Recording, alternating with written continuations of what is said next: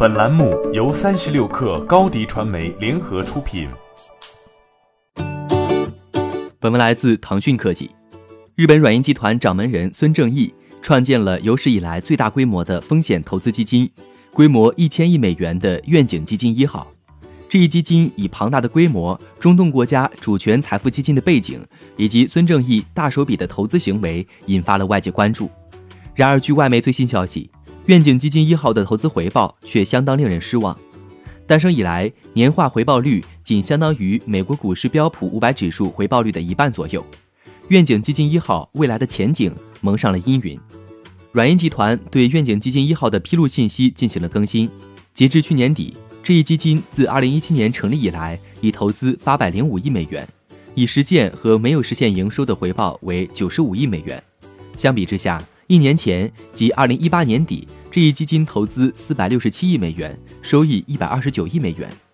换句话说，这一基金去年投资了三百四十亿美元，损失了约百分之十。尽管愿景基金一号总体上盈利，但过去两年的年化回报率仅仅相当于百分之五点七。同期代表美国股市的标普五百指数的年回报率为百分之九点八。与此同时，表现最好的风险投资公司公布的年回报率超过了百分之二十。但无论是在规模还是战略上，愿景基金一号都不同于其他风险投资基金。软银集团与这一基金的总体投资策略中，很大一部分是晚期投资，距离创业公司为期不太遥远时投资入股。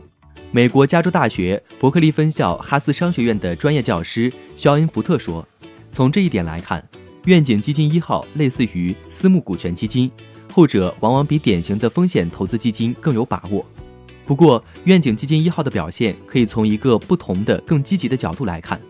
福特表示，这一基金在 WeWork 上做了如此大的资产减记，但总体上仍保持盈利，这令人印象深刻。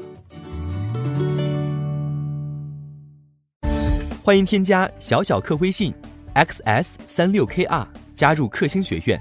每周一封独家商业内参，终身学习社群，和大咖聊风口、谈创业，和上万客友交流学习。高迪传媒，我们制造影响力。商务合作，请关注新浪微博高迪传媒。